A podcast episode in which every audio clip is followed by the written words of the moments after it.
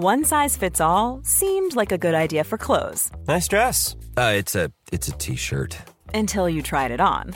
Same goes for your healthcare. That's why United Healthcare offers a variety of flexible, budget-friendly coverage for medical, vision, dental, and more. So whether you're between jobs, coming off a parent's plan, or even missed open enrollment, you can find the plan that fits you best. Find out more about United Healthcare coverage at uh1.com. That's uh1.com.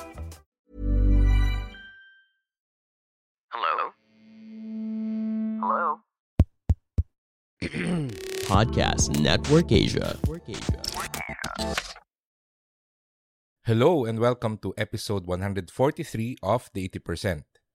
It's our last episode for the year and we're counting down the best of the best of 2022. So, are you ready to listen, learn, and reminisce with me? Let's go!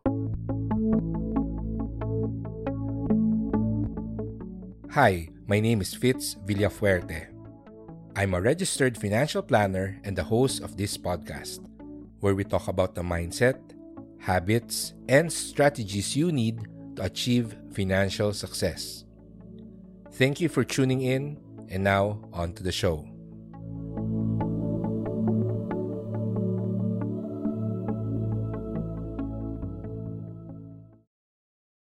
Happy holidays, everyone! Kamusta ang Pasko? Kamusta ang bakasyon? Sana ay naging maayos at masaya kayo sa mga nakaraang araw. It's going to be 2023 soon or baka nga 2023 na by the time na pakinggan mo to. So let me greet you a happy new year. If I'll be honest, 2022 was a challenging year for me in terms of finding time to record episodes for the podcast. As the economy continues to open up, I found myself going to more face to face events and even traveling out of town several times to do financial literacy seminars, especially during the last quarter of the year. However, I'm slowly getting back my groove and hopefully we'll have a more consistent episode upload schedule and I'll be able to bring you more insightful and interesting episodes for the seasons to come. Speaking of interesting episodes, we've had several guests for this year, and I'd like to extend my gratitude to everyone who graced the podcast and shared their stories and advice. Namely, Miss Kring Lacson of the Greener Side podcast, Michelle Gaba of PDAX, Sir Renato De Jos of BDO Life, Miss Pia Arellano of TransUnion Philippines, si Sir Noel Tordesillas of Etika, my friend Dexter Agkawili of AXA Philippines na maririnig niyo ulit dito soon. Of course, recently there was Sir John Nichols of PayPal Philippines and lastly but certainly not the least because he's the top 5 on our list of the most listened to episode, si Kenneth Reyes Lau, the founder of Fire Movement Philippines na nakakwentuhan natin in episode 110.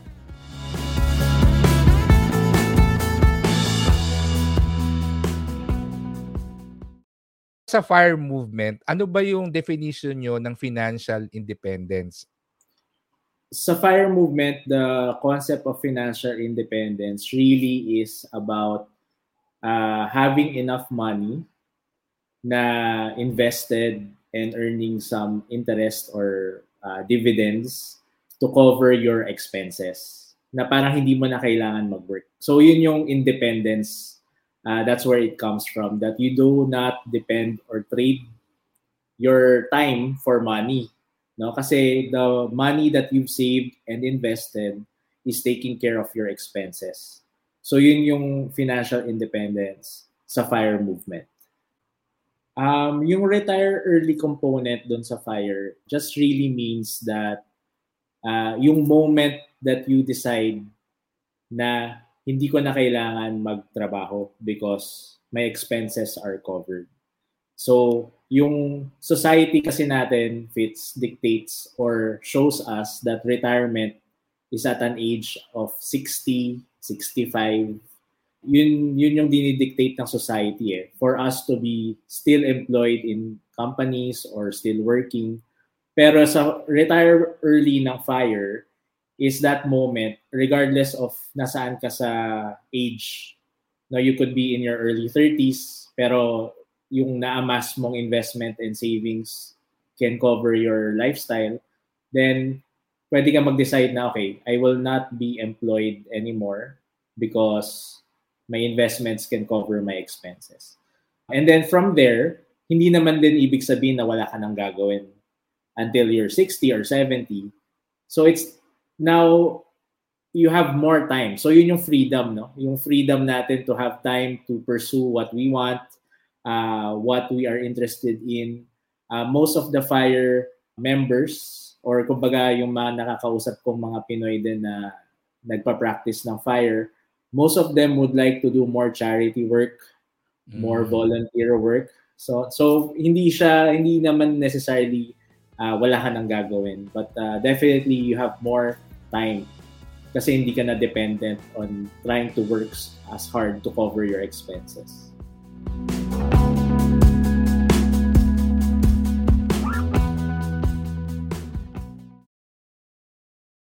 Isa sa mga madalas na pangarap nating mga Pinoy ay ang magkaroon ng sariling negosyo.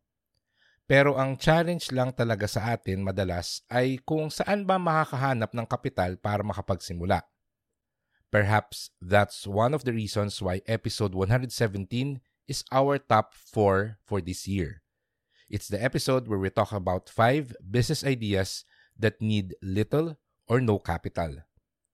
Here's a clip from that episode. The first business idea is a reselling business. Parati kong binabanggit na ang pinakamadaling paraan para kumita ay magbenta ka.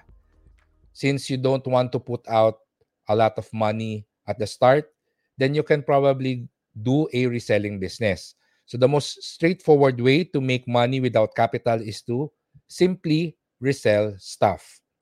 With a little cash, you can buy a starting inventory, but it's very possible to get a consignment or affiliate deal. May kakilala ko, nagre-resell siya ng multivitamins. So, meron siyang kapatid na member ng isang multi-level networking company ng mga multivitamins. Ayaw niya magpa-member kasi ayaw niyang gawing full-time yon. Gusto niya kumita ng extra. So, ang ginagawa niya, binibenta niya paminsan-minsan yung mga produkto ng kapatid niya. And enough yung kinikita niya doon sa pag-resell ng mga multivitamins para sa, ang sabi niya sa akin, pambili niya ng load.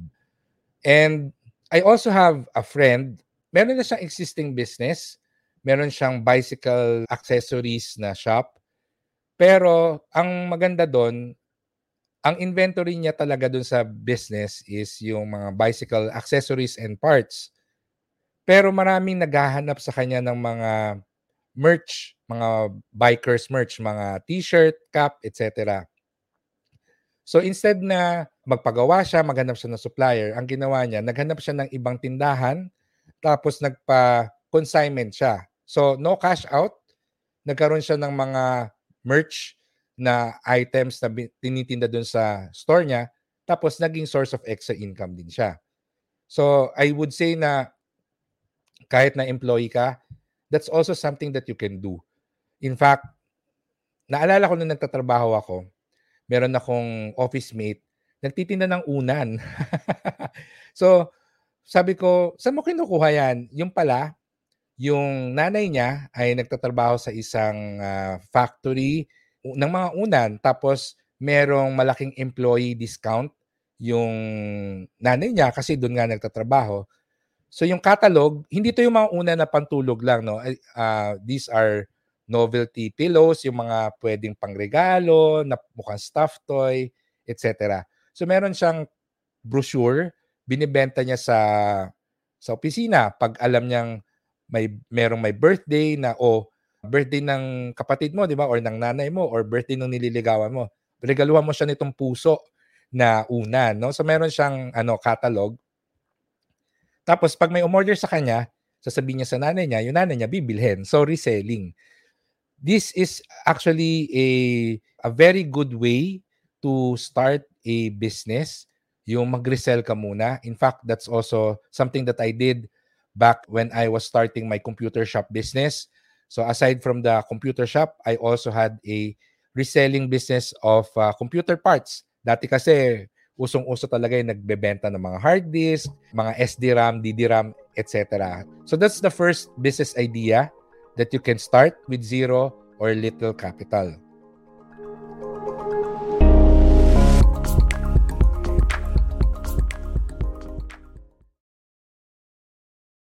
The most basic rule of personal finance is to spend less than what you earn. But it will be a challenge to save money if your income is low. Oo, mahirap. Pero dapat ay sinusubukan pa rin natin. Hopefully, episode 112 was able to help you. The third most popular episode for this year is where I gave 7 tips on how to save money on a low income. Listen to one of the tips I gave in that episode.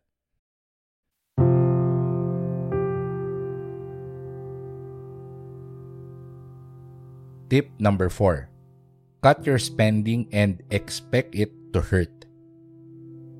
'Di ba na sulat mo na yung mga expenses mo? Go through your list and one by one, ask yourself how you can cut that cost. Tingnan mo isa-isa. And for each item, pwede mong lagyan ng symbol, no? Is it necessary or unnecessary? If an expense item is unnecessary, you can ask yourself, can I eliminate this or is there a cheaper or a more affordable alternative to this? One important thing to realize here is that you have to expect that things will be difficult and you will need to sacrifice some things. For example, yung isa kong kaibigan na nagtitipid, talagang nag-decide siya na ibenta na lang yung TV niya sa condo niya kasi syempre bawas din yun sa gamit ng kuryente. And also, as an ultimate sacrifice, sabi niya, dahil talagang committed siya na makapag-ipon at mabuo yung emergency fund niya. For several months, hindi siya nag-e-aircon. Alam ko, syempre medyo middle class yung kaibigan ko kasi may aircon sa bahay. But para sa kanya, what I admire is the commitment to saving money. Talagang gusto niya makapag-ipon. Of course, every one of us have our own situation, iba-iba yung lifestyle natin, and any effort that we can do to really minimize our spending, I congratulate you and I really commend you for doing that. The important thing here is to accept that you need to sacrifice some aspects, some luxuries that you might have for the goal of being able to save money.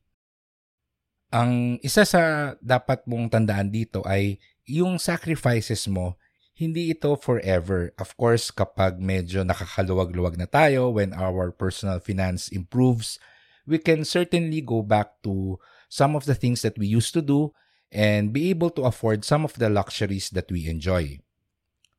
For what it's worth, keep in mind that your life will become better in the long run when you've become financially stable. And as I've said, you can have those luxuries back when you start to earn more. So just keep your eye on the goal.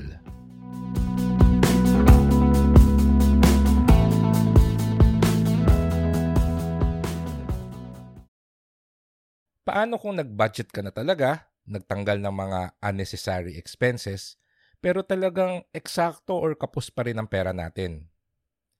The best solution is to find a new job with a higher salary.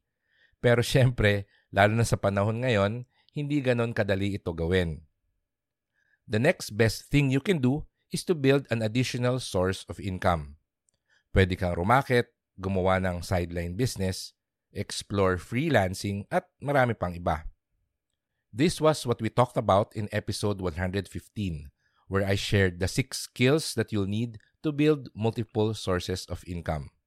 It's the second most popular episode for 2022 and I hope ay nakatulong ito sa inyo na palakihin pa ang inyong cash flow for this year.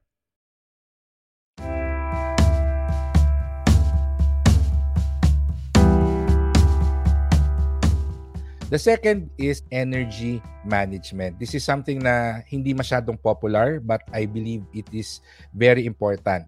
So ang principle dito is that time is non-fungible. So parang NFTs lang no non-fungible. Ano ibig sabihin ng time is non-fungible? So you have peak hours and off-peak times in your productivity. And you need to listen to your body and manage your tasks better. Anong ibig ko sabihin? Meron kasing peak hours and off-peak times, di ba? Let's just say that you're a morning person. So, ibig sabihin, pag umaga, doon ka talaga creative, imaginative, doon talaga gumagana yung utak mo. Yun yung peak hours mo kasi you're a morning person. Unfortunately, kapag uh, meron kang work, meron kang office work, yung mornings mo, it's probably spent on your morning routine, going to work, or being in the office itself. Ngayon, kung ang plano mo after office ay dun ka mag-work dun sa side hustle mo or that's the time where you will plan for your business, you have to realize na sa hapon or sa gabi, hindi na yun yung peak hours mo kasi hindi ka hindi ka evening person, eh, you're a morning person. So it doesn't really make sense to do deep work after office at home in the evening kasi non-fungible ang oras. Ibig sabihin, basta may oras ka, hindi ibig sabihin lahat ng pwede mong gawin ay pwede mong gawin during that time. Pagdating kasi sa work, merong uh, mechanical work, katulad ng paghuhugas ng pinggan, those are chores, no? hindi mo kailangan mag-isip masyado. And also, there's analytical work or deep work na kailangan mo mag-isip, kailangan mong mag-analyze. And ang katawan natin, tayo mismo, alam natin kung kailan tayo mas productive for specific task. So, hindi pwede na just because you have free time in the evening ay i-schedule mo kagad doon yung deep work mo or analytical work mo for the side hustle or the side business that you're trying to put up. So, non-fungible ang time. Kailangan natin ng energy management. So, doon sa example natin, ano solusyon? So, probably, I would say na since yung mornings ko from Monday to Friday ay busy sa work, I'd probably have to sacrifice my weekend mornings towards working on my business or working on the side hustle that I'm planning to put up. So kung Saturday mornings usually ay chill lang ako, relax, ay hindi na. Doon ko na lang ilalagay kasi alam ko mornings are my peak hours. Tapos yung Sundays, Sunday mornings, kung meron man akong regular routine na ginagawa na Sunday mornings, I probably would have to reschedule that or find another time to do that kasi I want to dedicate my peak hours, my mornings towards doing analytical work. So, yan yung energy management. Kailangan alam natin ano ba yung mga oras kung saan tayo masigla, kung saan tayo productive, kung kailan tayo inspired na mag-isip versus yung mga oras na alam natin low energy na tayo and it would be better to do yung mga mechanical tasks during that time. So, energy management is a skill that you need if you want to build multiple sources of income. Kasi syempre, magiging busy ka, you need time management skills, katulad nung nabanggit natin kanina, and also energy management skills.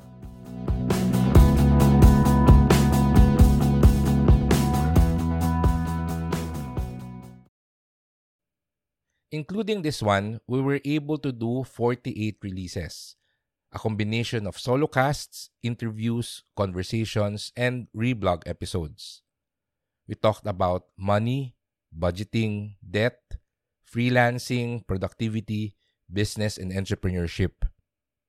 And among them, the most downloaded episode upholds my original vision for this podcast, which is to highlight the 80% we need to become financially successful episode 114 holds the top spot for 2022, where we talk about the five financial habits that every person should have.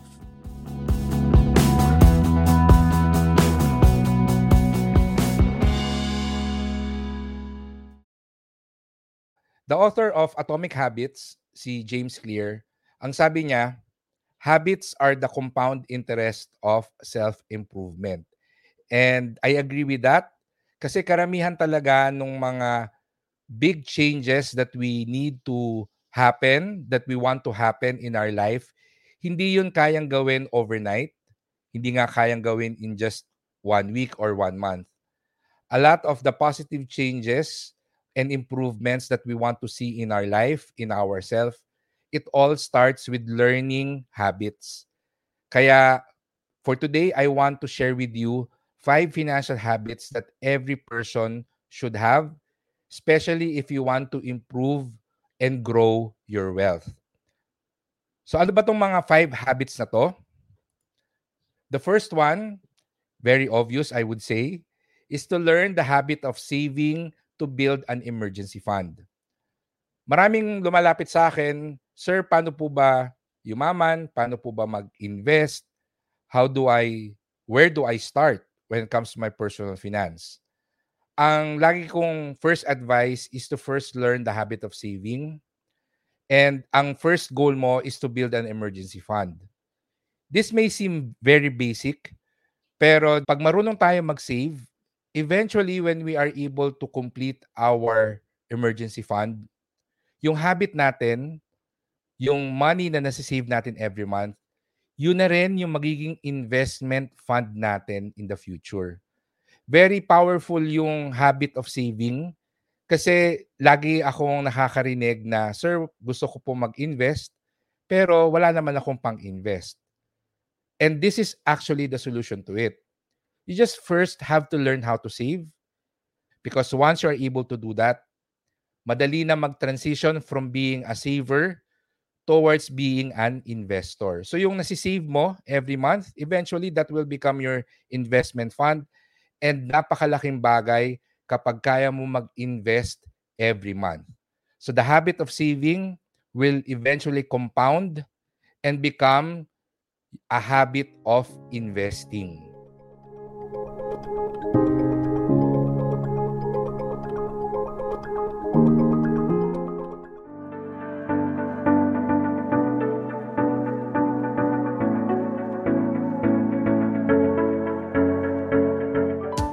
As we stand on the threshold of a new year, it's a time to reflect on the past and look ahead to the future. We've all experienced our shares of ups and downs, triumphs and challenges, and it's been a year like no other.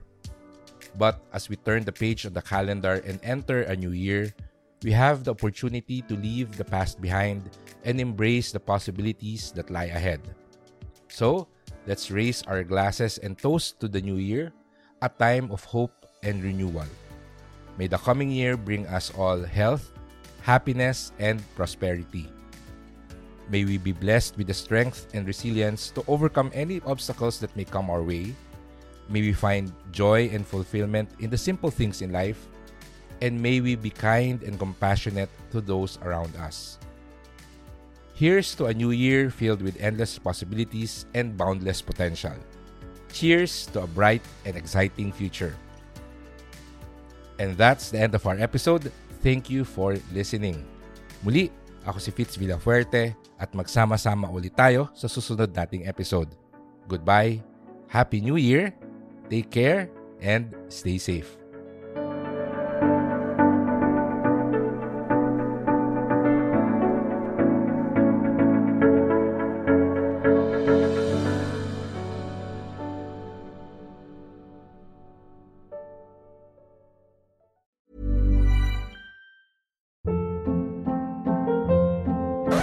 Hold up. What was that? Boring. No flavor. That was as bad as those leftovers you ate all week. Kiki Palmer here, and it's time to say hello to something fresh and guilt-free. Hello Fresh. Jazz up dinner with pecan-crusted chicken or garlic butter shrimp scampi. Now that's music to my mouth. Hello Fresh. Let's get this dinner party started. Discover all the delicious possibilities at hellofresh.com.